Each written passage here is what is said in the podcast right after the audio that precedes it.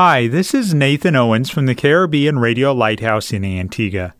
Every Tuesday evening at 7:30, we have a live call-in program discussing real-life issues from the Caribbean.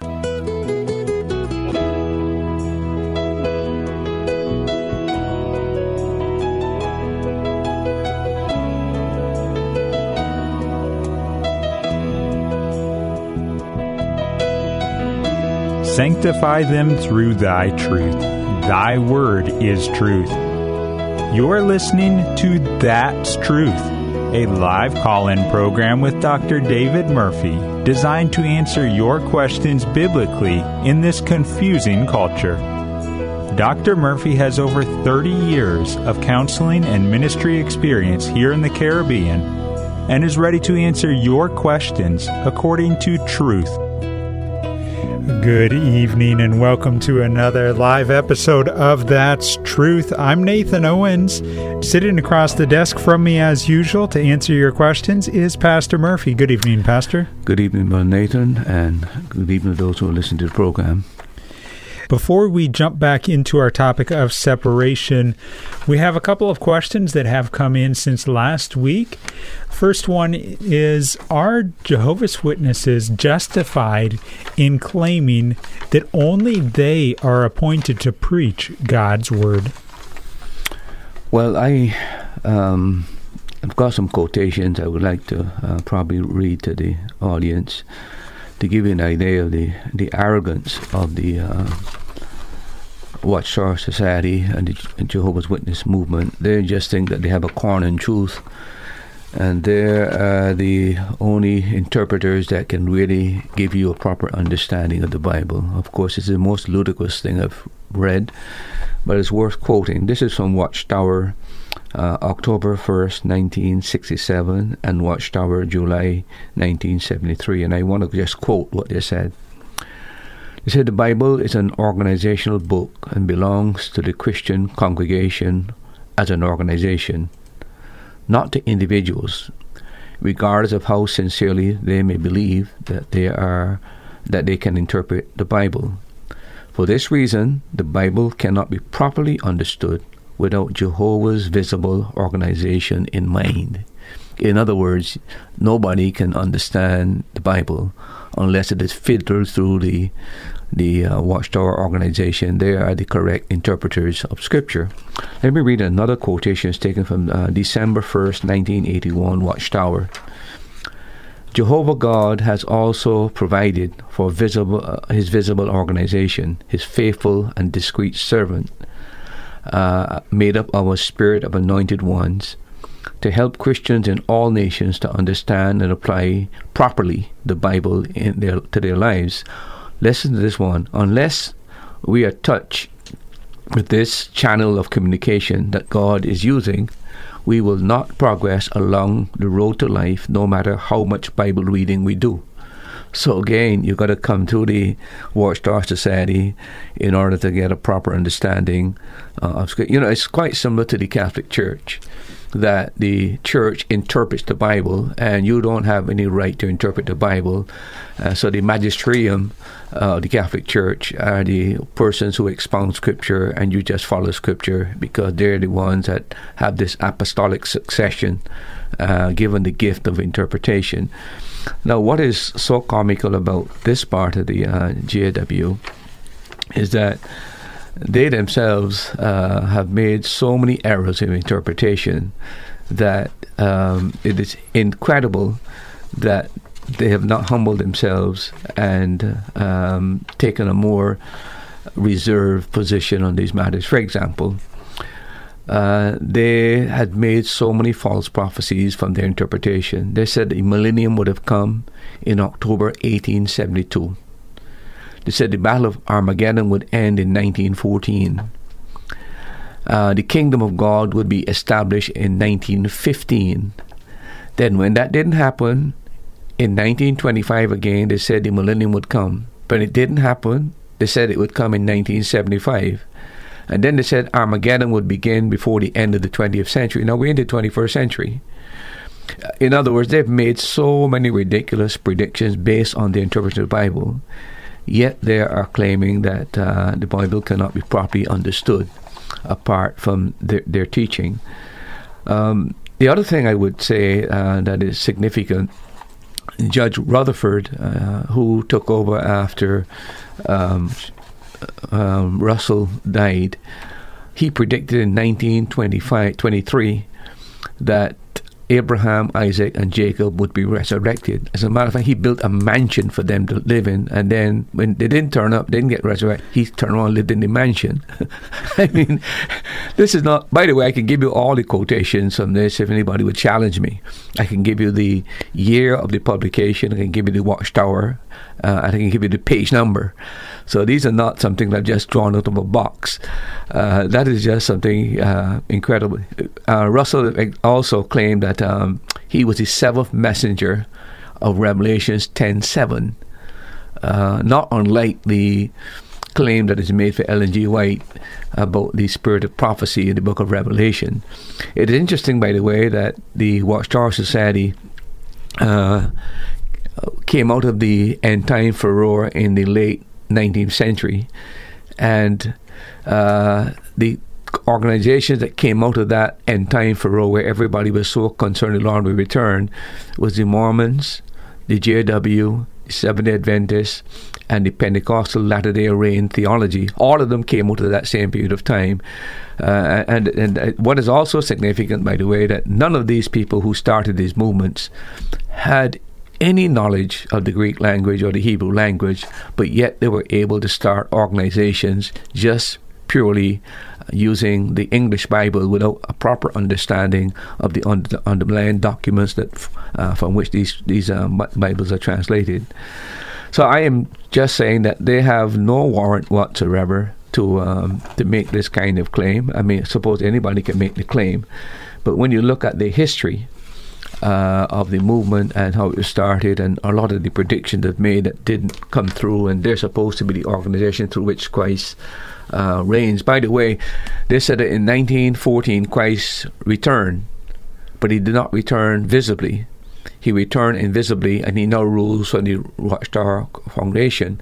So he is giving them guidance to understand the Bible, and they write all this documentation. Yet it turns to be false.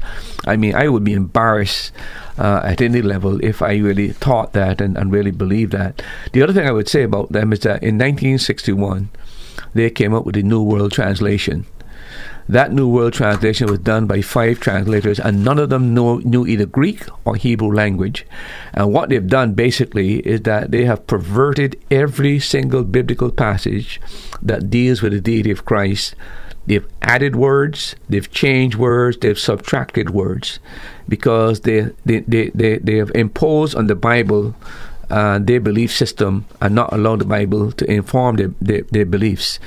And, and that is why um, from a Christian point of view, uh, it, it's not worth listening to the uh, Watchtower people and the the uh, Watchtower magazines. One thing I would say about the Watchtower magazines, they're always up to date with current events. They, they always seem to have something that is going on in the in international scene, and they do bring up certain scientific things. And it's a very glossy, attractive magazine. But when it comes to the interpretation of the Bible, it is fatally flawed and it's not something that Christians should get engaged in and to, to and to uh, to want to read. But they have no right to. Um, they can't even interpret it correctly for themselves. They don't know how to interpret it properly for anybody else. As you were reading those quotes there at the beginning of that answer, my mind went to the passage. I believe it's Paul says it commends the Bereans for studying on their own. I'm curious if how they would answer that uh, because obviously that goes contrary to the church having the answers, but the individual not. Yeah, but again, um, I have another quotation from them of how to deal with um, their. Uh, they make like false prophecies and didn't come true. They are now um, making certain apologies, um, saying they didn't get it right. Uh, but again, you're claiming that you're the only ones that can interpret the Bible correctly, and that Christ returned invisibly and no rules from the Watchtower Society, and that these are spirit anointed men who are given the capacity to interpret the Bible. It's all contradictory. Uh, the other thing, Nathan, that is striking about the JW is that they put believers into two categories there are what you call the anointed remnant, which is the 144,000. The last of those um, was completed in 1930. They're the only ones that could partake of the communion service. They're the only ones uh, going to heaven. And uh, they are the only ones that, when they die, change into spirit creatures at death and, and, and go to be in glory. They're the only ones that are born again as well. The other group, which is called the uh, the other sheep or the grand uh, crowd, the great crowd, they're going to live on earth. They're not born again. Um, they're not children of God until they are resurrected and pass the final test during the millennium period. So it is incredible how they can take scripture and just uh, kind of segment it without any logical sequence to it as well and contradicts the Bible again and again. All believers are born again all believers are going to glory, but to create this this two tier level. And when our Lord said, "I have other sheep," He was referring the Jews were the first with the sheep of, of, of, Jehovah. The other sheep are the Gentiles that would one day become part of the church, so that the church becomes one. But they have created these two different categories terrible interpretation, and uh, part of the reason for that, of course, is that these are not men that understand uh, the original languages, and they just went by Russell's. And Russell, by the way, started the JW movement as a result of his hatred for hell. He refused to believe there was hell. So he had to come up with some interpretation. Uh, the other thing is this he was a Presbyterian, he was a Congregationalist, he was a Seventh day Adventist before he became a JW person, started JW movement. And that is why some of the doctrines in the JW are similar to the Seventh day Adventist, like soul sleep and annihilation. Mm-hmm. All of it uh, came from the same wa- ball of wax, quite frankly. If you are intrigued by this discussion and Pastor's answer on the Jehovah's Witness cult, and you would like more answers as to how to answer their questions from a biblical perspective and any concerns that we should have about their beliefs from a biblical worldview. We have two entire episodes that Pastor did on this topic. Uh, if you go to Google, just type in That's Truth podcast. You can select your preferred podcast provider. Maybe it's Spotify, maybe it's Apple Podcast or Google Podcast, or you can go to our website, radiolighthouse.org, and scroll down to the second large picture that you see and click on it's a picture of a microphone. Right in the middle, there's a circle that says podcast. Click on that and then you'll see a link for the That's Truth podcast archive. Look for episode 41 and 42, which are entitled Jehovah's Witnesses. And those are two episodes that are uh, specifically about this topic, and I'm sure would have some great benefit for you if you are interested in being able to be a better witness and better prepared to provide answers. As I believe it's Second Peter, uh, we are admonished um, to always be ready to give an answer. Thank you to the individual who sent in that question. The next question that has come in is in relation to a video. Now, I'm going to give you a little summation of the video, and then I'll share the listener's question and give Pastor a chance to answer. The person putting the video together is known as Trinidad Momfluencer and blogger, and she's upset at another so called Christian TikTok creator who says she has made several contradictions the other creator, the whole basis of this video, the response is in relation to someone saying, if you want to go to heaven, there's only one true God, and that God is Jesus Christ. The individual in this video uh, spends a lot of time talking about a lot of things. I'll just hit some of the highlights. She says the Bible says that there are many gods the God of the Christian faith believes he's the only God, but that God is not Yeshua, it's Yahweh. Uh, skipping down through some of the material that she says, Jesus keeps saying, through me to my Father. The Father and the Son are not the same. And she wraps up by saying, every religion can't be debunked, uh, can't have debunked things in it. The Bible is the most contradictory of them all. How can you say that someone's religion is demonic and devil worship if your religion acknowledges other religions and other gods in the Bible? The question from the listener is What is your take on this video, Pastor? The individual in this video advocates that Christ is not the only true God. Is she correct or misguided in her knowledge since she states she studied theology at the University of West Indies?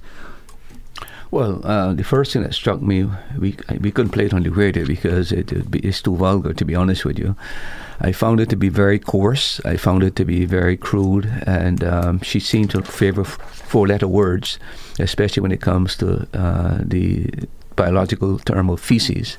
And she keeps using that term again and again. She's obviously Trinidadian, uh, but clearly. Um, she pretends to a level of knowledge that is outside the pale of her um, understanding. And I think she should stay within the realm of a major uh, because the things that she's saying, quite frankly, are so puerile and comical and shallow. Uh, she is very, very intolerant of biblical exclusiv- exclusivism. In other words, the Bible makes it very, very clear there is one God, one true God there's one Savior, there's one mediator, there's only one way to God. That is the uh, the exclusivism of the of the Scripture, and she seemed to be highly offended that um, this exclusivity of the Scriptures uh, should be there.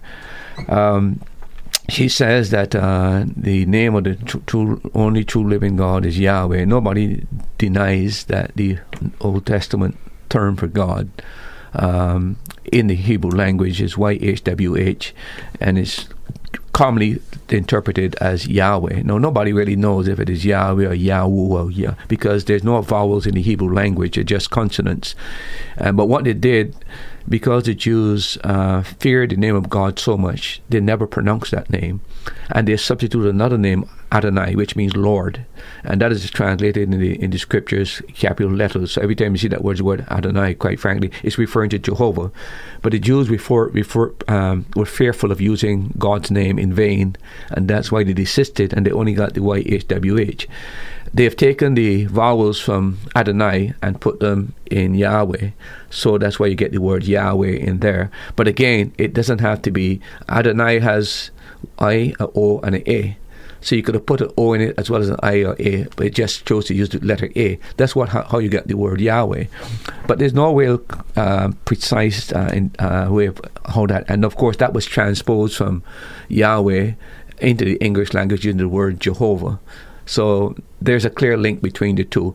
But she um, claims that she had um, theological training at UWI, and of course, UWI is not known for any kind of um, orthodox belief systems. It's mostly liberalism and neo orthodoxy. So you can expect that if she got any kind of training there, it would not be in line with the orthodox teaching of the scriptures. So that doesn't surprise me. And besides that, I don't think that, to my knowledge, that UWI has any kind of significant biblical faculty that has any kind of evangelical people actually doing the, the theology and teaching there at the school. Um, I was actually surprised that they had a, a some kind of a branch of theology yeah. at the UWI. They might be taking one or two courses, bringing in one or two people from maybe the Anglican Church or something to, to do the training, but I'm not too sure how it, how it works. But uh, clearly, uh, whatever knowledge she's acquired, she's a confused lady and have tidbits of knowledge and pretends to a knowledge she really doesn't have.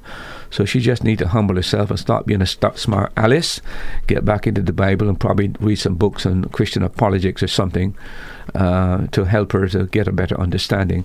Now, let me just say this. Uh, she believes it's wrong to uh, to call other forms of religion demonic, etc., etc. But the Bible is very, very clear that in the end time, men will follow the doctrine of demons and behind a lot of the cultic movements, the New Age movement, and certainly within um, other forms of religion, Hindu and Islam, clearly behind that kind of religion is not Jehovah God. Uh, clearly cannot be, uh, because they deny uh, the Son, they deny that Christ is God, they deny that Christ was uh, crucified, they deny that Christ was resurrected. Any religion that espouses that kind of false teaching cannot be of God and totally contradicts the scriptures. There's only one um, truth, and that is the truth of God's word. And, uh, and by the way, could I say this that not only Christianity cl- claims an exclusivity, exclusivity in terms of its belief system, every other religion, whether it be Hindu or the Muslim religion, they have an exclusive religion as well, and you have to join them and become part of them to get to heaven. So the claim is not just be thrown in Christianity. And this is where in the marketplace ideas are being bandied and the, the, the, the, the, the battle is going on in, in the marketplace, the battle of ideas. And that's why we believe in the right of people to be able to proselyte and share the gospel. And that's why we believe in religious freedom. Uh, but uh, she is a confused lady. And uh, oh, the other thing is this, Nathan. She uh, says that uh, Jesus is not God because he spoke to his father when he was on earth. Nobody ever claims in Christianity that Jesus is the same as the Father. So she's a little bit confused there. She like she believes in what is called modalism. Mm. That uh, you know, but um, I think that what she really needs is a good book on theology, and if she would spend some time rather than trying to be belligerent on the uh, and get her moment of fame on the internet, I think it would do her wise to just sit down and uh, do a little bit of study, and I think it would maybe uh, comb the theological kinks out of her hair and get at a better understanding of, of biblical truth. You were mentioning that the Jews had such respect for God's name that they even kind of lost what how to actually spell the name. They didn't write it and all. Is that not an extreme, stark opposite position as what people have today when it comes to the name of God? Well, the thing, I've just been reading a few books that I just got on the internet, and one has to do with the translation of the Jews tra- translating the Hebrew from manuscript to manuscript. Nathan, those people count every single letter they knew the, sing, the center letter in the Bible. And when they did the translation and they counted and they didn't get the center letter, they destroyed the manuscripts. Mm-hmm. I mean, it is just incredible. Uh, they are a very reverential, fearful people of the, of the God, of the Orthodox people. And uh, the meticulous way in which they uh, copied manuscripts, by, remember, there was no printing press, so they had to copy word for word. They knew exactly what word to check for they, they had had the vowels. I mean, the, uh, the what consonants to look for. Uh, they had calculated in such a way that uh, if you when you, you, you count certain numbers, you didn't come to a particular word, it means that the uh, person who was copying had made a mistake. Start over again. Start over again. That is why, for example, the oldest manuscripts we had before the the uh, Dead Sea Scrolls were discovered. Uh, was in uh, the Dead Sea Scrolls manuscripts uh, are a thousand years older than the manuscripts we had before the Dead, Dead, uh, Dead Sea Scrolls were discovered. And guess what? Word for word, almost a precise, uh, it's so exacting that people can't believe after a thousand years hmm what was written a thousand years before is the same as a thousand years after. It's incredible. It just gives you the meticulous care that they took because they knew and they felt they were dealing with a living God, and God had spoken to the nation, and that was their mission. An incredible reverence for Scripture, etc., etc. We don't have that today. Uh, may I say this as well? Uh, another thing I discovered was reading um, in one of the books, reading about the Muslim faith one of the greatest insults you can do to a Muslim is to take your Bible and put it on the ground or put another book on it. He would never do that with the Quran. He mm-hmm. has such reverence for it. So even Christians can offend them in such a way because they have this reverence as well for the Quran. I was, I was, I was totally bamboozled when I learned the level of reverence they have. And you don't mark your Bible. Hmm. If they got see you marking your Bible, you have a Bible, you're trying to witness, witness to them, they can't believe that you would mark God's word. They have to that kind of a, a, a reverence for scriptures. It's not just the Jews, and it seems to be Eastern thing. Yeah. Uh, you know, we in the West have become so callous, so indifferent that nothing is sacred any longer. And I think it's one of the indications of the low level of spirituality we're at in the Western world. You're listening to That's Truth on the Caribbean Radio Lighthouse, a live call in program. It is designed around your interaction. We appreciate your interaction, we covet your interaction, and we look forward to your interaction. You can call and ask your question live on the air. 1 268 462 7420. You can WhatsApp or text your question to 268 782 1454. Or you can join us on Facebook. Go to the Caribbean Radio Lighthouse Facebook page, click on the Facebook Live video feed, and then right there on your device in the comment section, you can comment your concerns and your questions. Before we move on, Pastor, one more mm-hmm. question. In relation to the respect for God's name, for the listener who says, I agree with you, Pastor, we need to have more respect, but how do I go about starting that habit? Well, I, I think the first thing is that we become self conscious, that we've lost a sense of reverence. Um, I've had Christians, even in, I must say, I don't want to say too much, but in Antigua, I've had Christians that when they are saying something, they would say, "Oh, blank." I mean, use the name like Jesus Christ, yeah. like uh, like a cuss word. I mean, I'm saying, and I'm talking people who really, in my judgment, they seem to be solid believers. But I am appalled that they would use the name. As a matter of fact, I'm so offended sometimes. But I don't know. I can't believe I'm hearing what I'm hearing. Yeah. I, I, don't know uh, how we got to that level. But clearly, it is something that needs to be drawn to people's attention uh, when they use the. And I think sometimes too, Nathan, we need to stand up uh, for, um, like for example, there are times when you're in in well, it don't happen now because of the COVID, but when you're standing in line in the bank, sometimes some idiot would come in there and uh, be talking and, and start using Jesus' name in such a vulgar way. Um, I've seen that happen, and quite frankly, I really want to get but I didn't want to commit a commerce in the in the in the in the store. But I I really think the times have come where we need to say, listen, you know him.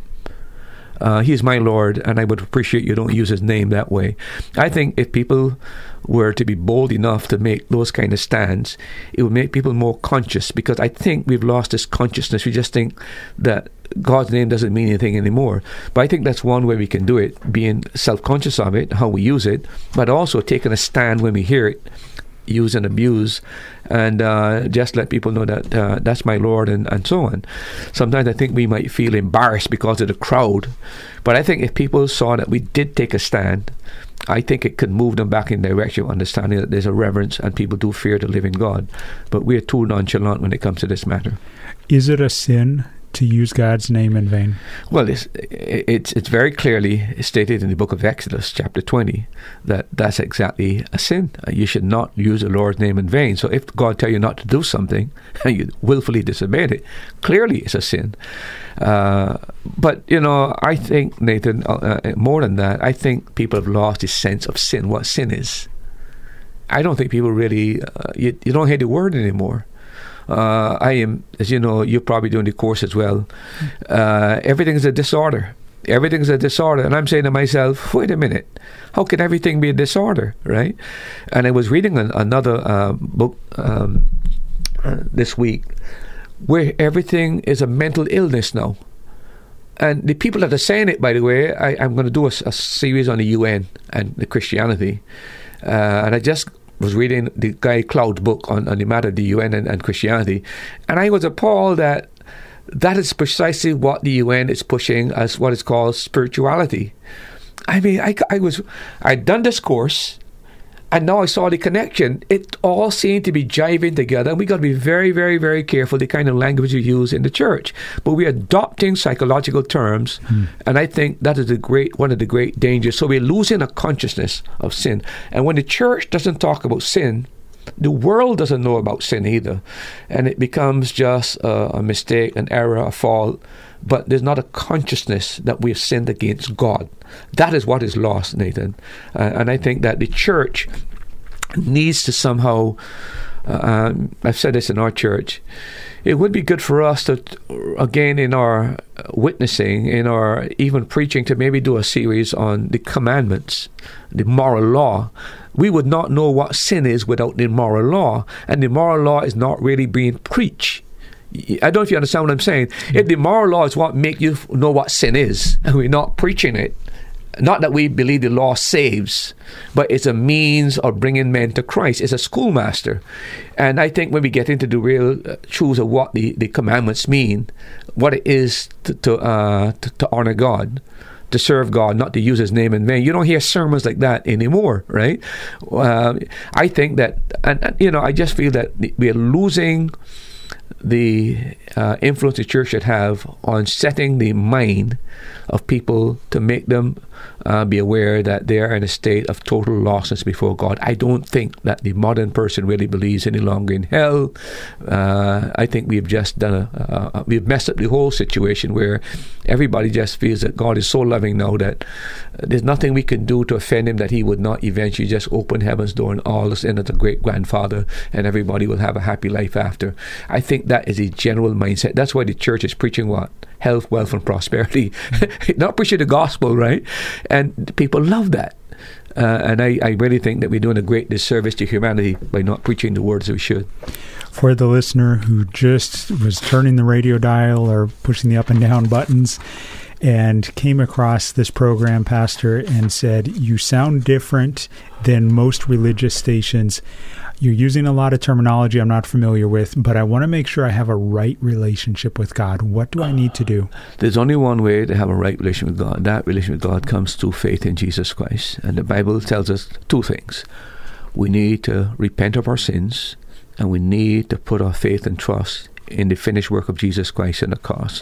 When a person does that, the Bible said God forgives them, God takes their sin, but God does something else. He imputes the righteousness of Christ to their account so that God can deal with us as though we are in Christ. We are not the sinful nature is not removed; it is still there, and that will never be removed until we see Him and become like Him. So there has to be a way that God, who is holy, can deal with us on a basis of friendship and and uh, sonship, and that can only be had if we are in Christ, because His righteousness become our righteousness. So God sees us as righteous in Him. That's one of the great truths that there's no other religion on planet Earth that has solved that problem of how can a sinful man still be approached by a holy God. There's no no other explanation outside biblical theology that makes it sensible of how God can still do this in the process. You're listening to the Caribbean Radio Lighthouse. If you have a question, we would love for you to call in and ask it. If you don't want to speak live on the air and you want to WhatsApp or text it, you can send it via WhatsApp or text message to 268 782 1454. Appreciate those who have already sent in questions and go ahead and send in your question as it comes to your mind.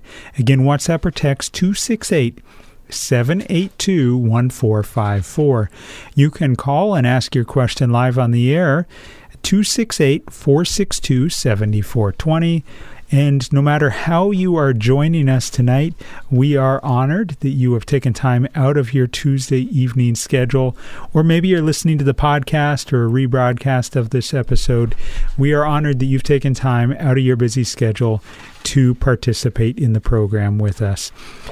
Until we receive your question, we're going to continue a discussion that Pastor started at least a couple of weeks ago, maybe three weeks ago, on the topic of separation. Pastor, can you give us a real brief overview to catch us up for those that are just new to this topic? Yeah, we just um, thought, I just thought we should do it because it's one of the most uh, neglected doctrines, I think, uh, in the scriptures. Uh, and the whole movement today um, is towards what is called unity and the ecumenical system, the world church, you know, all this kind of. The whole idea is that we all got, got to come together, forget our differences, uh, major on our c- common features, and uh, just try to be, you know, um, lovey-dovey with each other. Uh, there's the idea of separating uh, churches separating, the idea of separating from people who are in biblical error, the idea of separating from worldliness is seen to be a lost concept within the Christian church. And uh, I think that when you go to scriptures, is one of the uh, doctrines that is emphasized that we have neglected to an extent, and because we've ne- neglected it, I think a lot of worldliness and false teaching has infiltrated the church, and people are still holding on to connections that should be broken and come out from certain groups. But when we talk about uh, separation, uh, Nathan, we are talking about the the idea of um, separating from sin and error and separating ourselves onto truth and righteousness. That is a very simple definition. You separate from something onto something else. So it's not just isolating yourself from uh, certain things. It's like you are you you um, you you move away from idolatry and sin onto the Lord. It's basically that kind of a concept. So we're talking about moving away from error and um, sin and moving in the direction of truth and righteousness. That's essentially what, what we're talking about separation. We also mentioned that uh, basically there are three levels of separation. Uh, which has to do with moral separation, which would be from sin in the world, personal separation, which has to do with separating yourself from other believers uh, who are in error or who are not following the the moral norms and the biblical norms that have been uh, stated and stipulated in Scripture. And then we talk about ecclesiastical separation or doctrinal separation, where there are times when you have to move away from a church. Uh, because that church has gone so far away from the from the truth that you are called in Scripture to come out from among them and be separate. So those are the three basic levels of, of separation, and we have already covered uh, the first one, which has to do with moral separation. Uh, we did the first part of that, which has to do with separating from sin. And uh, we did that last week and this evening, if we we be allowed. Uh, I think we need to talk about separating from the world itself. Uh, so that is just a synopsis of what we've covered so far. Real quick, before we talk about separating from the world, whose power are we using to do this separation? I mean, uh, we've all been around long enough to know that some individuals have much more willpower and discipline than others. So, is it dependent on my strength or your strength to do the separation? I think it's a matter of obedience to Scripture. I think that settles it once and for all. I think we as Christians got to get back to this book we've got to get away from personalities. We've got to get away from organizations, and we've got to get back to this book. This is this book is the only thing that can save us from the deception that is taken over the end times. And uh, believe you me, it is frightening. Uh, I, I, I, I told you this morning, today, I went to sleep at 5 o'clock in the morning. I got so absorbed in what the UN is doing to, to globalize what is called spirituality and the different organizations that they're using and the format that they're using, I didn't even know this was going on behind the scenes. And I was totally oblivious to why so much is happening and what was really behind all of this is happening. And I, I just, I, I, was reading, I just, I said, uh, this, we need to be warned. Hmm. We need to be warned because this is a concerted effort. It's not happening accidentally uh, and uh, and the amount of organizations that have been formed that are no part of the, the UN, and I didn't even know to do to have a meditation room. Huh. I had no idea. Uh, and then I um, the, uh, the, study of those who became the secretary generals. Uh, it is shocking to find out what they believed and what they were pushing from their doc- their writings, what they really wanted for the UN. I, it's a dimension that, quite frankly, I was oblivious to. And I'm saying that a lot of the spiritual spiritual chaos that we experience today and the deviation from Scripture, the fucking fountainhead of it, quite frankly, is the UN. And that was that enlightened me to the point where I said, you know what, I'm going to have to do something on this to really, and I'm going to quote what they're saying, what they're trying to accomplish, and how they're going to get it done. It's going to shock you, like it hmm. shocked me. I couldn't put down the book. I was just reading and reading and reading, and I'm saying to myself, "Man alive, I'm living in a box world, not even understanding the forces at work." Creating this new movement of spirituality. And by the way, they're all talking about spirituality. They're all talking about Christ consciousness. They're all talking about transforming the world through meditation so that Christ will come back. But this Christ is the Hindu Christ. He is the uh, even the Muslim Christ. So they, but they go under three different names, but they all have the same idea, and they now want people to become united around one religion. Uh, it is. So it's not just uh, liberal churches oh, no. that are using the Oh no! As a matter of fact, what I discovered is a lot of the liberal churches uh, attend these functions and these conferences that are sponsored by the UN to bring Huh. about this spirituality, this this global spirituality. And the other thing I discovered, Nathan, is that the whole thing is going back to uh, nature worship, Gaia, the Greek god of nature and the mother god. It's all headed to. They're finding one common factor, and that is we need to save planet Earth, and we have to have a spiritual religion, a spirituality that is so united to Mother Earth, because Mother Earth is what gave the uh, birth. They believe in evolution as well. See, and we are part of Mother Earth. And just Mother Earth gave us life, we know how to save Mother Earth. It is, it is part of this mysticism that is going on. But again, I didn't realize the major function of the UN in pushing this agenda of spirituality and the different organizations that are formed within the UN that support these different things and the conferences that are sponsored by them to have these all these religions coming together. It was an eye opener. I just couldn't put down the the, the, the book. It was. It left me in a state of daze where I was saying to myself, but we need to make believers aware of this. And I hope to be able to do that in, in some of the programs to come. If you have a question or a concern or a topic that you would like to suggest, you can call and ask it live on the air. 268 462 7420 is the phone number to call.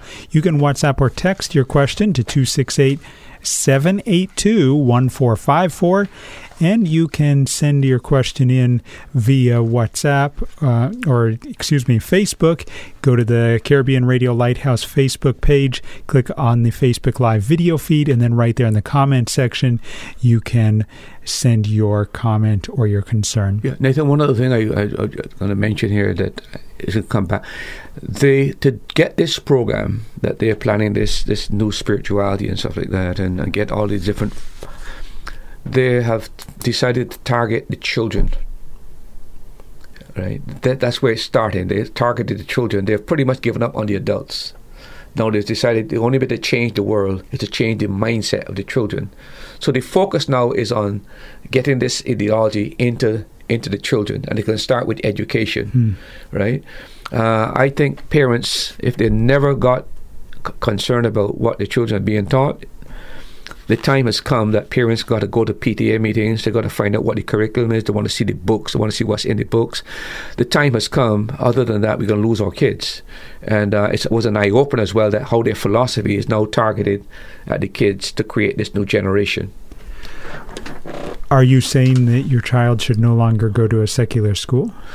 I am saying it may come to a point where Christians might have to make those type of decisions. Okay. For example, if I had a, I was going to, um, my child was going to school, and it's part of the curriculum that they had to be taught how to put on a condom.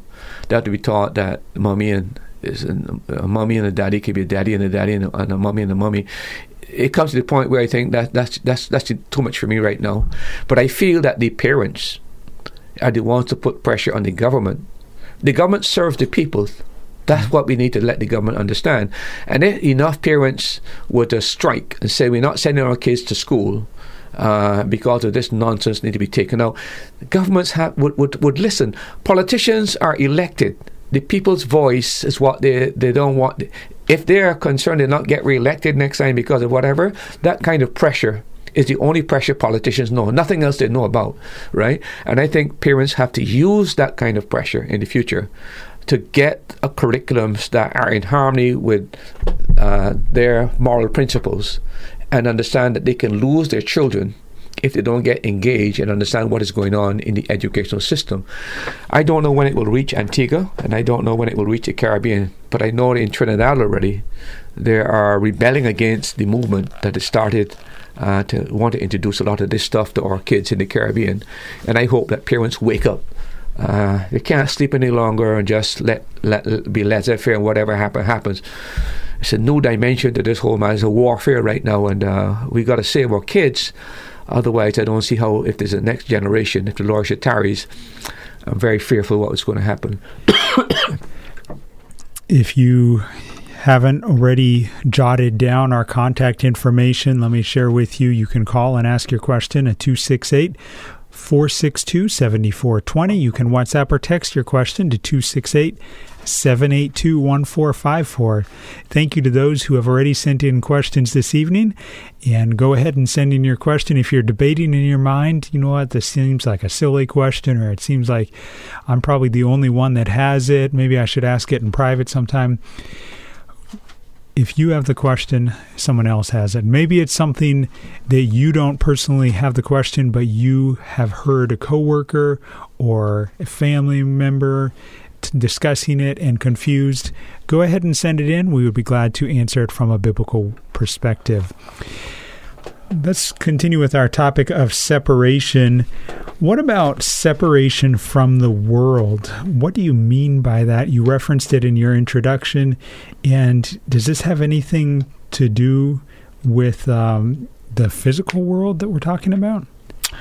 Well, uh, in Scripture, the word world uh, is used in three different senses.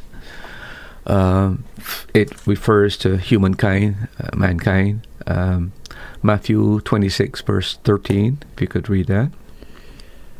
Matthew 26, verse 13 reads as follows Verily I say unto you, wheresoever this gospel shall be preached in the whole world, there shall also this, that is, this woman, ha- there shall also this, that this woman hath done be told for a memorial for her. That that type there is used in, in terms of preach to humanity. You don't preach the gospel to a physical cosmos. You preach gospel to humanity. So clearly, that would be a definite. It also has to do with the physical created world. Um, Hebrews eleven three uh, would be uh, an example. Hebrews chapter 11 and verse 3, if you're wanting to follow along. Through faith, we understand that the worlds were framed by the Word of God, so that things which are seen were not made of things which do appear. He's talking about the material world now, the cosmos, quite frankly. Uh, so he's not dealing here now with the world of humanity. Uh, he's dealing here with the word. So that word world, depending on the context, the context always defines a word. Uh, the mistake that people make is that they just take a word from the Bible, ignore the context. But that word, you know, just like in English, um, one word in English could mean so many different things. Uh, you would want one single word, but the, the, the context determines exactly what that word means, etc. And then the, the third way in which the word is used has to do with the world system. That is the system of uh, government that uh, is operated by unregenerate humanity and is organized under the control of Satan, quite frankly. A reference to that would be 1 John 2 15 to 17. 1 John 2 15 to 17. Love not the world, neither the things that are in the world. If any man love the world, the love of the Father is not in him. 1 John 2 16 says, For all that is in the world, the lust of the flesh, and the lust of the eyes, and the pride of life, is not of the Father, but is of the world. And the world passeth away, and the lust thereof but he that doeth the will of God abideth forever. Yeah, but that clearly is talking here about the world system. Um, it's not talking the material world. It's not talking about the world of humanity. It's talking about the, the system of the world that has been organized uh, by unregenerate man and is under the influence of satanic uh, powers. That's what it's talking about. And that's what we mean when we say that we must not uh, love the world. Uh, Dr. Ironside uh, used to say that this world is a system controlled by Satan in which people are trying to make themselves happy without God. I think that's a very good um, summary of what we're talking about. People attempt, attempted to find. It was interesting, uh, Nathan, that when Cain killed Abel, we're told that it, Cain went away from the Lord and built a city. It's also interesting that his ancestors were the first one that created musical instruments and the first one that created cities. I think that is significant itself that they're trying to find uh, make life function with uh, pleasure and happiness without God. He doesn't come back to God. He builds a city, and his ancestors produce human instruments, etc. Uh, I think that um, that's exactly how the world is. It's trying to uh, create happiness and contentment and satisfaction. And the whole system of the world is built about uh, offering men happiness and satisfaction without any reference to God. And that system that uh, offers man uh, happiness without God is what the Bible is warning against. It's interesting that if you look at the scriptures and you do a, a kind of panoramic survey of the world system and how God sees it, uh, you would understand why He tells us we're not to be part of this world system. For example, if you look at John 14 30. John 14 and verse 30 says, Hereafter I will not talk much with you, for the prince of this world cometh, and hath nothing in me. Again, that's one of the biblical terms for Satan, the prince of this world, the one who controls and manipulates and uh, uh, influences uh, the direction in which the world goes in terms of its anti stance against God. Look at uh, chapter 16, the same book, and verse 11. 1611 of judgment because the prince of this world is judged. Once again, the reassertion that Satan is judge. Uh, and of course, he was judged at the cross. But again, the whole idea is that he is the prince of the world. He manipulates, he controls the world system. Of course, God has his plan that is going to be worked out because God is ultimately sovereign. But because man has gone away from God, uh, God allows Satan uh, to have a measure of control within his the parameters of his plan. And when man sinned, man came from under the um, the auspices of God, as it were, and put himself under the authority of Satan. And this is part of the price that we're paying today. So the, the, the world system is seen as controlled uh, by Satan. You were saying something? Yeah, you referenced that he's controlling this world system.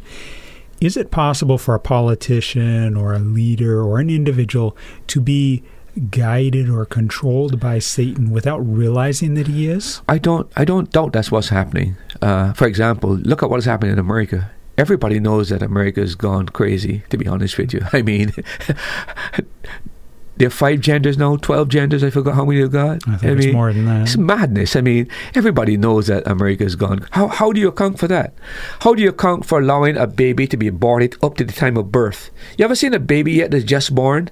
If he's a, if he's a day before he's born and he's aborted, how can doctors, medical doctors, who believe are supposed to sign the uh, Hippocratic oath uh, to preserve life, can you imagine a man with a baby just before birth? Taking a knife and pulling his parts or injecting him with some kind of a poison that turns him into syrup or something. How, how could this happen, right? I mean, to my mind, it's like the world has gone crazy. Hmm. Uh, and I have no doubt that behind this, because the devil is a liar and he's a murderer from the beginning, that this mayhem that he has done to make people believe that you're going to control the population by murdering innocent people, etc., etc., and that there is a population crisis. It's a myth, a complete myth. But clearly, you can't look at what is happening globally without feeling there is a supernatural, infernal supernatural power that is somehow influencing the ideas that are that, that, are coming across. How can a man marry a man and a woman marry a woman? Hmm. How can you allow these people to adopt children? I mean, to my mind, there's nothing more evil than this. But where's this evil coming from? There are forces at work that are being manipulated by satanic powers to create this kind of an environment.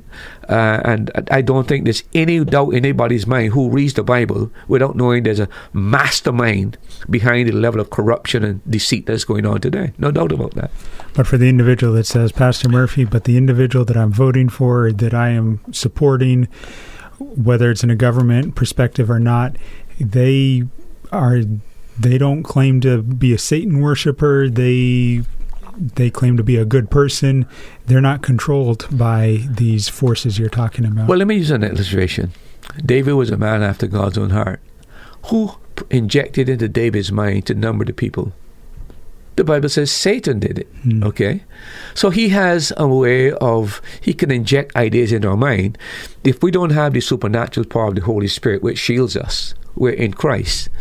The man that is not saved, the man that is unregenerate, he doesn't have any shield whatsoever, so he can be manipulated with ideas. So I, I, I mean, uh, I am not saying that every politician in the world, Right, right. but I am saying there's no doubt about it that there is a mastermind behind the chaos that is being created, and because it cannot be explained. Uh, it doesn't make any sense whatsoever, nor rationale is, is behind this whole system, and there has to be some uh, mind behind it.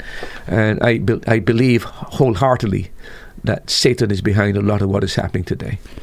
A question that's come in via Facebook.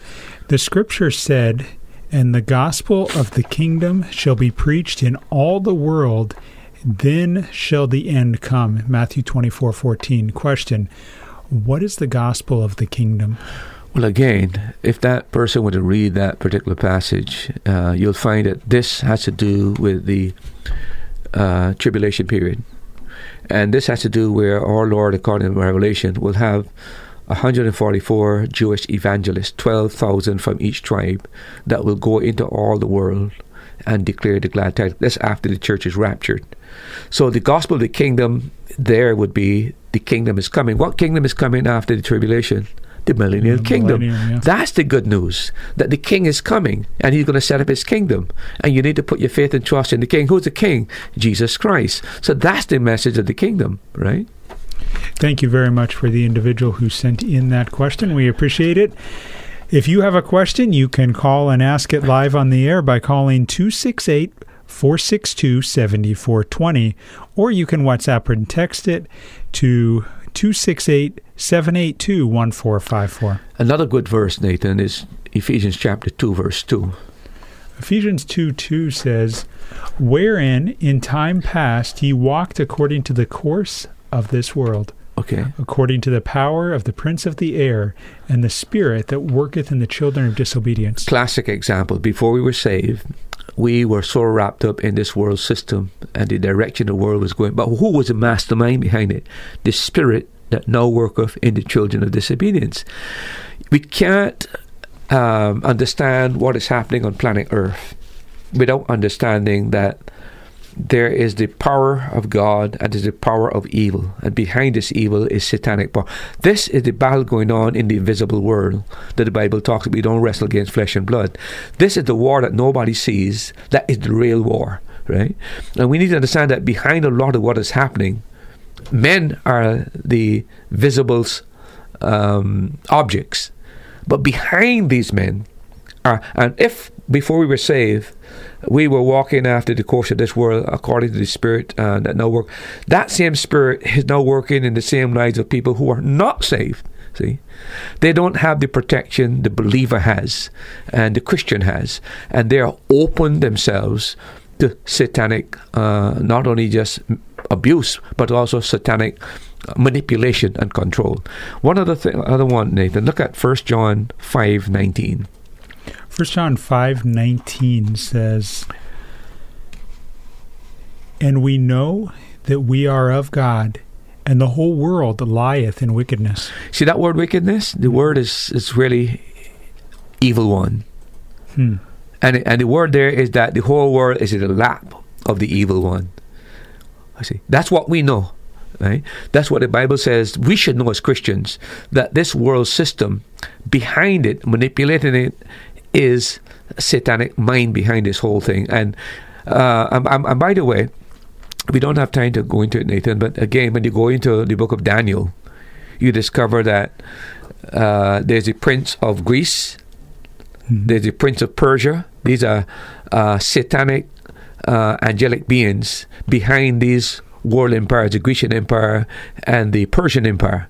Uh, why should we think today that somehow, because we're living in the 21st century, there's not a prince of the U.S., a prince of of, of uh, England, a prince of uh, Russia, a prince of these different powers, uh, uh, demonic power working uh, to manipulate, uh, to move these nations in the direction not of God's plan, but satanic plan of the coming antichrist that's going to rule the world to prepare the world to reach a point of complete catastrophe where it's looking for an answer who is going to solve this world's problems.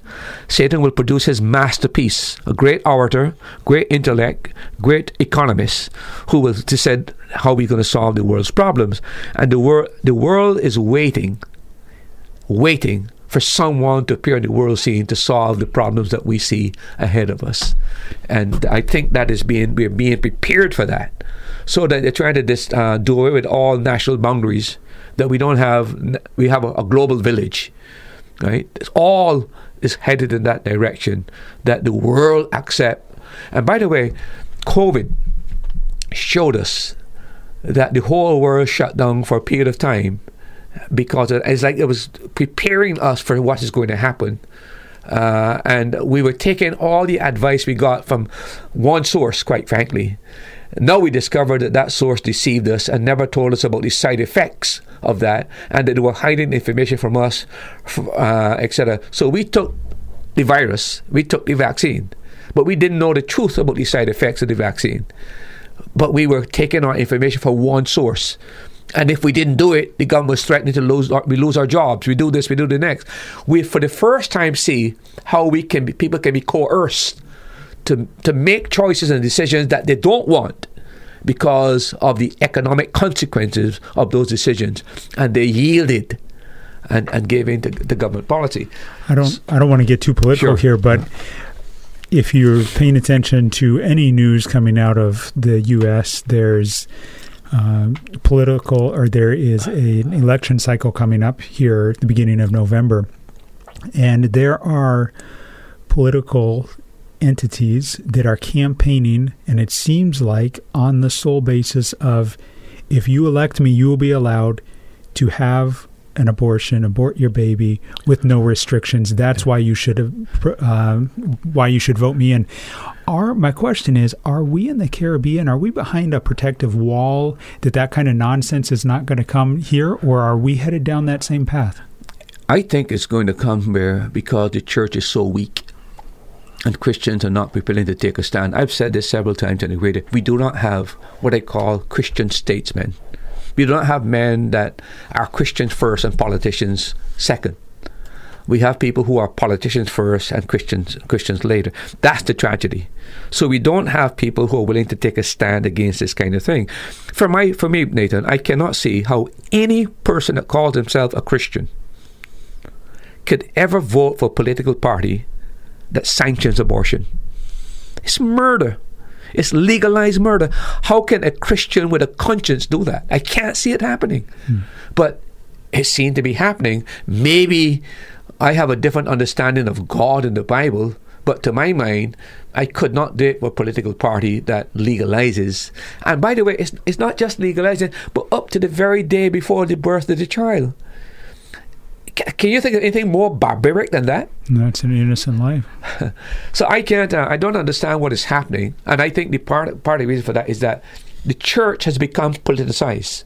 See, and that is part of the problem. The church will just take a, a Christian will take a position on the scriptures.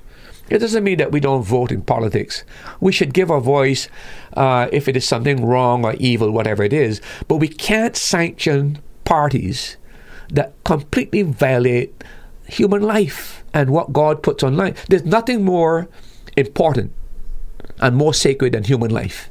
So any political party that's advocating the slaughter of innocent people is a evil, wicked, ungodly party that Christians should never be part of. And I'll tell you what, if the Christians that are part of this party would come out and say we're not going to, vote, you see what will happen.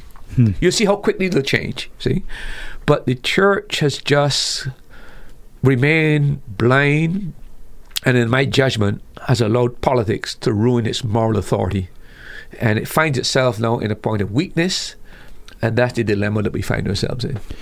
Thank you for listening to That's Truth on the Caribbean Radio Lighthouse. The time across the Eastern Caribbean on this Tuesday evening is 8:34.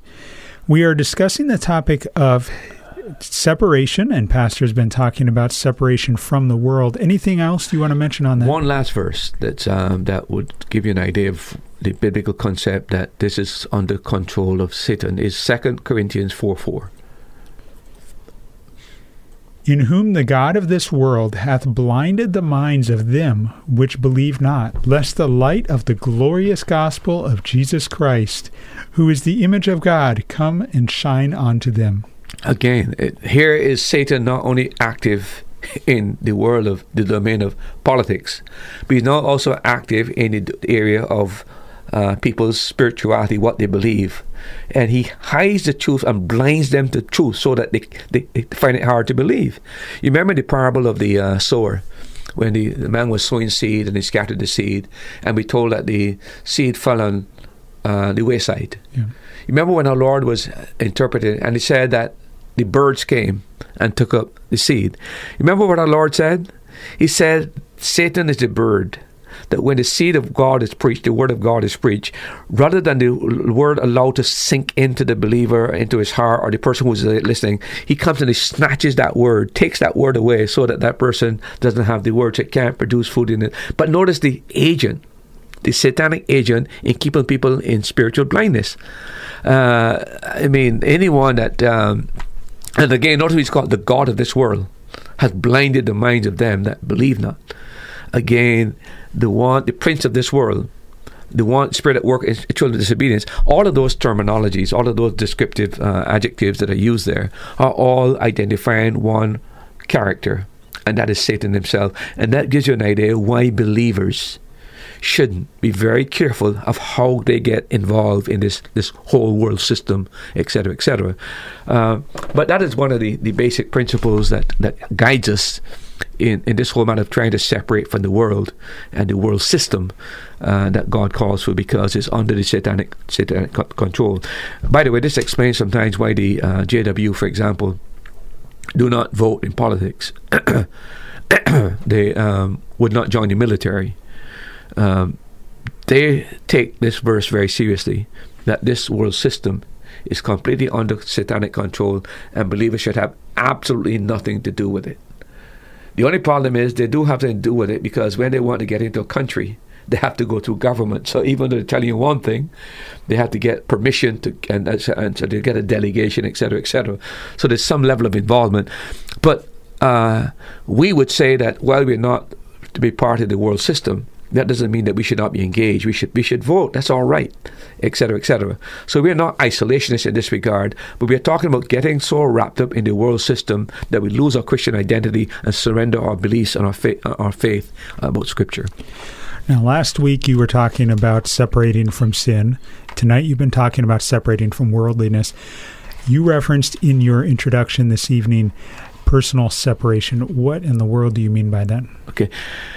Before we move to that one, Yeah. I, I do want to elaborate a little bit more on this this, this whole world thing, Yeah. and I'd say, I want to show you as well. Not only is uh, the reason we are not to be wrapped up in the world system and become worldly is because of the satanic control, but if you look at um, John fifteen eighteen, John fifteen eighteen reads as follows If the world hate you, ye know that it hated me before it hated you. Right, and also look at John seven seven.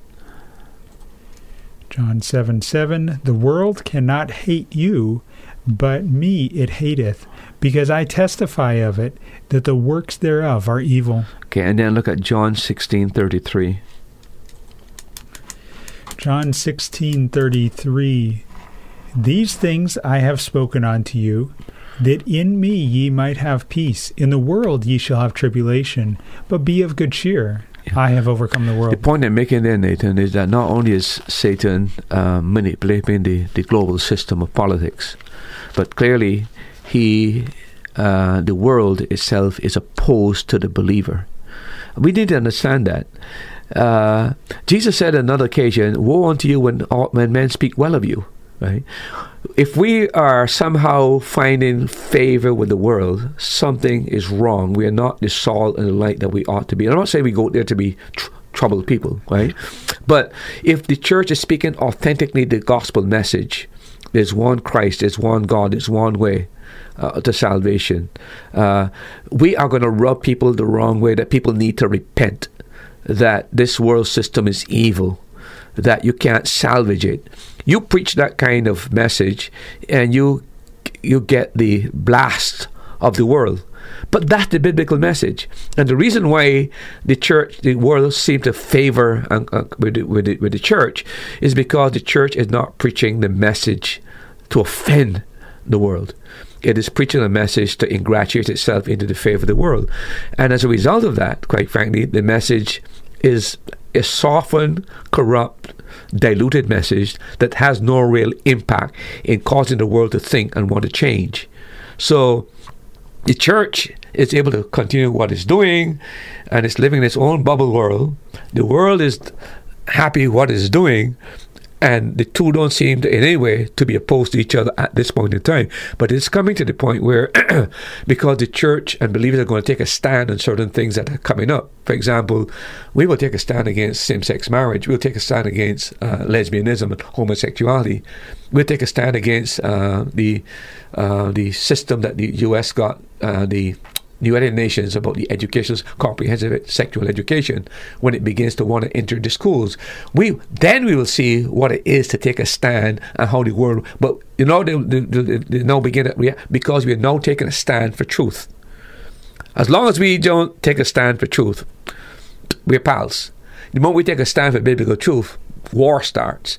And that's why uh, today the church has lost its its power, its, its moral clout, etc. It is too meshed in with the world and is not preaching the authentic gospel. You're listening to That's Truth on the Caribbean Radio Lighthouse, broadcasting from the island of Antigua. Do you have a question? You can call in and ask it 268 462 7420, or you can WhatsApp or text it to 268 782 1454. Two other verses Corinthians, uh, sorry, John 17 14. John 17 14 says, I have given them thy word, and the world hath hated them because they are not of the world, even as I am not of the world. Again, it's very, very clear that as long as you are take the word, I've given thy word, and the world hates them. When the believer now takes the word that Christ has given and live by that word and preach that word, hate will come. See? And the reason why hate will come, they're not part of the ideology of the world and therefore this hatred comes. So he's warning us that this world is not a friend of grace, is not a friend of the church. And if it is a friend of grace, a friend of church, something is wrong. Hmm. We're not preaching the right message because he said, I came as a light into this world. The reason why they hate me because I use light. The believer is light. The believer is salt. Once you're salt and light, you are going to get a negative reaction in this world. If we're not getting it, it's because the salt has lost its savor and light is no longer light, has become darkness. One of the, uh, I keep saying one of the, John 15, verse 18 and 19. If the world hate you, ye know that it hated me before it hated you. If ye were of the world, the world would love his own. But because ye are not of the world, but I have chosen you out of the world, therefore the world hateth you. Cannot be very clear. Uh, the world would only love us if we're part of it. We get uh, enmesh with it. We get um, caught up with it. We are doing the same thing the world is doing, have the same philosophies, have the same ideology. The world loves that. But if we're not of the world, we're not doing what they're uh, doing, and we don't we uh, espouse a different philosophy, a different lifestyle. That is when the hate comes. It cannot be very more, more clear that as long as we are like Christ, we are light, we are salt, we meet with hatred. When we are not, we meet with toleration. We meet with uh, people, um, quite frankly, um, even speaking well of the of the church, and it's a lovey-dovey situation as long as we don't rattle what they're doing that is evil or wrong. And when we see that the church is is uh, is not opposed. Uh, it's just as though there's a, a, peaceful coexistence. Something has gone wrong the church is not the salt and light that it should be. Right? And I think that is substantially where we are in the modern church. I said on Sunday morning that the modern church is um, gullible, greedy, and godless. And I thought about those words very carefully before I used them. Gullible, greedy, and godless. And I think that is exactly where the modern church is today. And, and, and what I mean by godless, by the way, I don't mean that they don't go to church. I mean they don't practice godliness. That's what I mean by, by that. I think that sums up. And they're greedy in the sense that they all are in pursuit of the same things. Health, wealth, and prosperity is the sole goal now of the modern church. And that is I don't want to call it Christian greed. That is greed portraying as Christianity. It's really atheistic greed. And of course, they're gullible. They're no longer looking at scriptures, examining scripture. Everything the person says is being said, accepted. And that's why they've gone down this road and being deceived totally. That, to my mind, is a summary of where we are today. In relation to the the separation from the world, anything else you want to mention before we move on? Uh, if you look at uh, Galatians 6 4. Galatians 6 4. But let every man prove his own work, but then shall he have rejoicing. That's Galatians 6 mm-hmm. Okay, I've got the wrong reference. Um, looking for the reference in Galatians where Paul says um, that it is the cross that has made him uh, crucified to the world and he unto the world itself. It's in Galatians. I got it. Maybe it's four six instead of six four. Try four six. Yeah, Galatians four six. And because ye are sons, God hath set forth the Spirit of His Son in your hearts, crying, Abba, Father. No, the reference is there. Uh, maybe you can just check your concordance and, and get it. Um, by which the, cro- the, the, the world is crucified unto me. Galatians. You're listening to the Caribbean Radio Lighthouse, broadcasting from the beautiful island of Antigua on 1160 AM and 92.3 FM. Galatians chapter 6 and verse 14. 14, I left off the, the one. Says, And my temptation Whoops, that's the wrong chapter. Let me read the one I was supposed to read. Galatians 6:14. But God forbid that I should glory save in the cross of the Lord Jesus Christ, by whom the world is crucified unto me, and I unto the world. The point that Paul is making here that the cross has come between him and the world. When he put his faith in Jesus Christ, the cross came between him and the world. That is the the way the Christian should live. You now see everything through the prism of the cross. And that's how you now view the world because the cross is now your spectacles by which you view the world. And Paul is saying it's the cross that has caused me to be crucified unto the world and the world crucified unto me.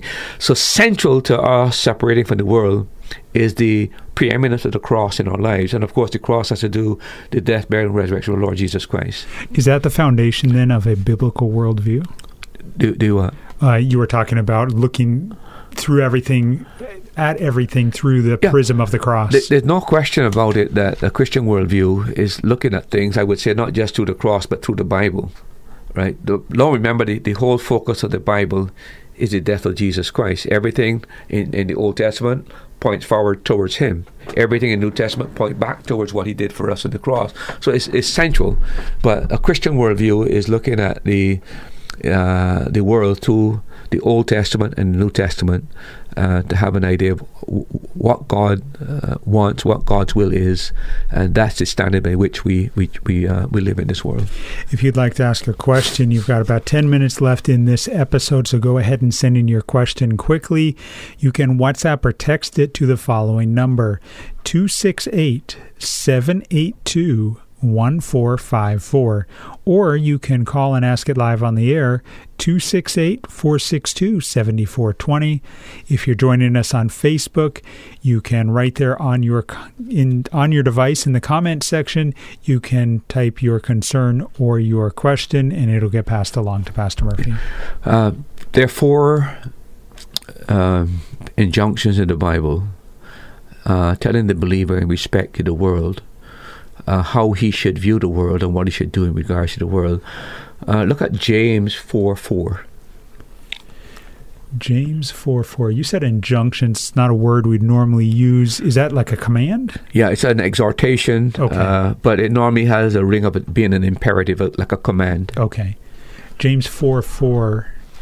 Ye adulterers and adulteresses, know ye not that friendship of the world is enmity with God?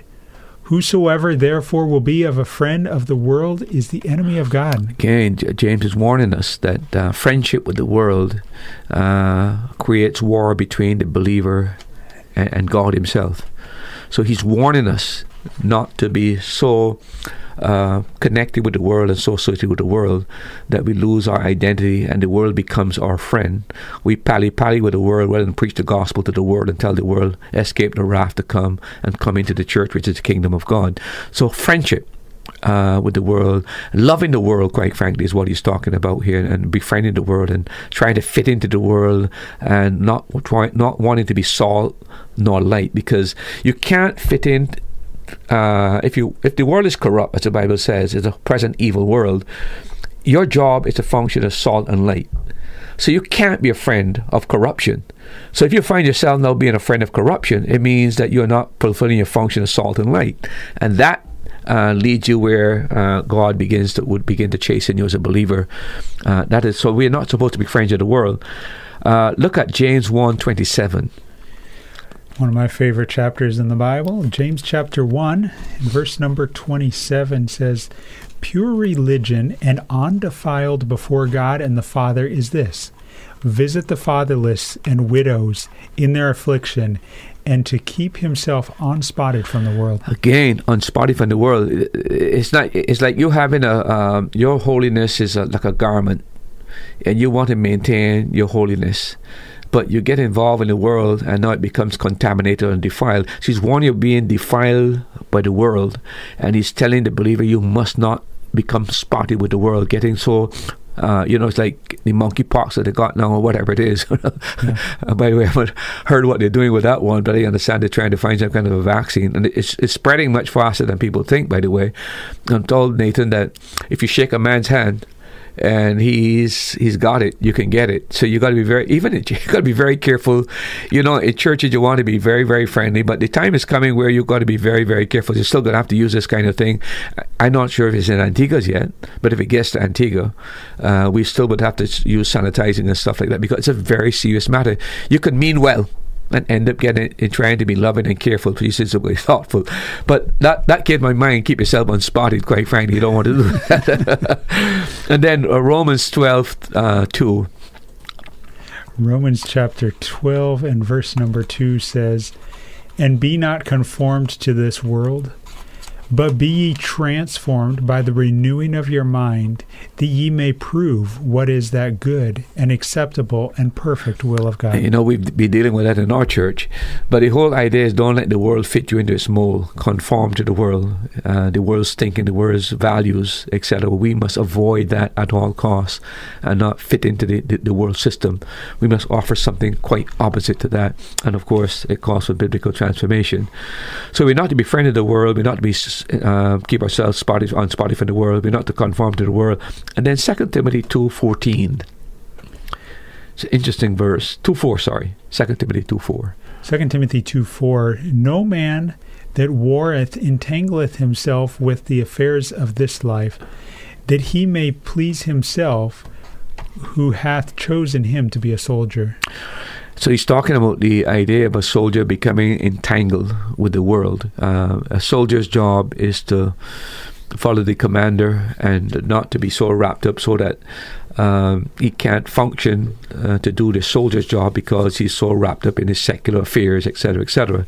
And it is warning us here as well that we got to be careful that we don't get so entangled with uh, our worldliness and the worldly system that we forget that we are soldiers of the cross to carrying the glad tidings. And we got to be very, very careful as far as entanglement is concerned. So he's warning us about that. What are some specific examples that you might be able to give us for the listener who's saying, okay, King James English, we're not supposed to get entangled, but what are some things that maybe I'm doing in my Christian life in Antigua in 2022 that I'm allowing the world to entangle me or I'm getting entangled and I don't even realize it? Well, there's several things that come to my mind immediately. One that comes to my mind is take common dressing today. Uh, I've got people in church that they got more outside than they got inside. Hmm. I think that quite frankly, it, it's something that is, is, is so common today. uh, the lack of modesty, even among uh, Christian people, not only in church, but if you meet them on the street, sometimes you have to, you're talking to them, you can't look at them because yeah. there's so much that up there that is exposed. You wonder, what, what kind of a crazy world we're living in? I mean, if I'm a believer and that bothers me, should I mean should it not bother another Christian? I mean, I'm not a super person, but I, I, that bothers me. I think that is one of the things. I think also the idea of uh, materialism. It's another big thing that people go after. Uh, that is another. They they wrapped up with the whole internet entertainment culture. Uh, is another big thing, especially in churches. That the church is more about entertainment than the proclamation of the word. And there are people who go to church not so much for the word, but to be entertained. I think that is a trend that is of concern. I think that is worldliness as well. Uh, those are things the, the, the, the whole wrapped up with the internet system and always plugged in. I don't know how believers can always be plugged in. They got this thing in it. If they're not on the internet, they're on the computer. If not on the computer, they're on the cell phone. It's almost like 24 hours a day they're plugged in. They don't have any quiet time. I mean, how can God speak to us when we're plugged in for 24 hours? Mm. That, to my mind, has taken over the, the, the, the, Christian culture as well. So I would think that is part of the worldliness as well. And then the other thing, Nathan, is to be this politics, wrapped up in politics, and not using discernment and let the Bible be the standard by who they vote for or what party etc. I think that politics, uh, in my judgment, is is destroyed churches in Antigua. I know of churches that split over politics, right? And I mm. think that's a very uh, that is something that should not happen. We keep politics out of the. If one political party is doing something that is unscriptural, you preach against it. If the other is you do it, you don't because this is my party, I can't say this. I can't. I, I think this is really really terrible. That is worldliness because we're not judging parties by truth. We're judging party by political alliance, and that means we compromise our principles. That, to my mind, is a, uh, another area of worldliness. Those are five things that just quickly, without even having to think, that, um, to my mind, is a manifestation of, of worldliness uh, within the church. You were talking about always being plugged in, and I think it was last week or the previous week we finished that the episode of That's Truth on that topic of how much time modern people are spending on, with their technology, whether it be on the internet and all. And you were talking about they don't have a quiet time. How can God speak? And the verse that came to my mind was, "Be still and know that I am God." I think it was David. Is that in the Psalms, if I remember right? Uh, no, I think it was in Moses or the children of Israel, if I'm not mistaken. Okay. Yeah, but I know the reference. Yeah, the reference. yeah. Be still and know that I am yeah. God. Uh, does that still apply to us today in 2022? Of course it does, Nathan. And look, I, I think people need to understand there's no magic solution or no magic wand that you can be waved for godliness. Uh, godliness can only come through discipline. Paul told Timothy, discipline yourself unto godliness. So that means we have to uh, deliberately plan times that we spend in Scripture, we spend in prayer, we spend with God. Without that, I don't care who we are. I don't care what church we go to. We will never ever develop good godly character without having uh, that time for God. And uh, there's no other solution to it than the discipline that's needed to make that happen. Can you remind me what do I need to do in order to have a right relationship with God? You have to come to faith in Jesus Christ and put your trust in Him, repent of your sins, and receive Him as your Savior. When you do that, that gives you access to God. And a relationship begins there. You become God's son, God becomes your father, and that's where it all starts. In the last 20 seconds, do I have to be baptized? Absolutely not. You don't even have to um, to be confirmed either. You trust Him, and then those things follow conversion. Those things follow being born again and being saved.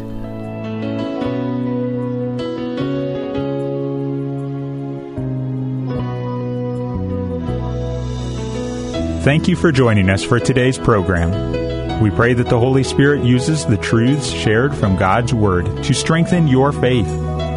Now you've heard it. That's truth.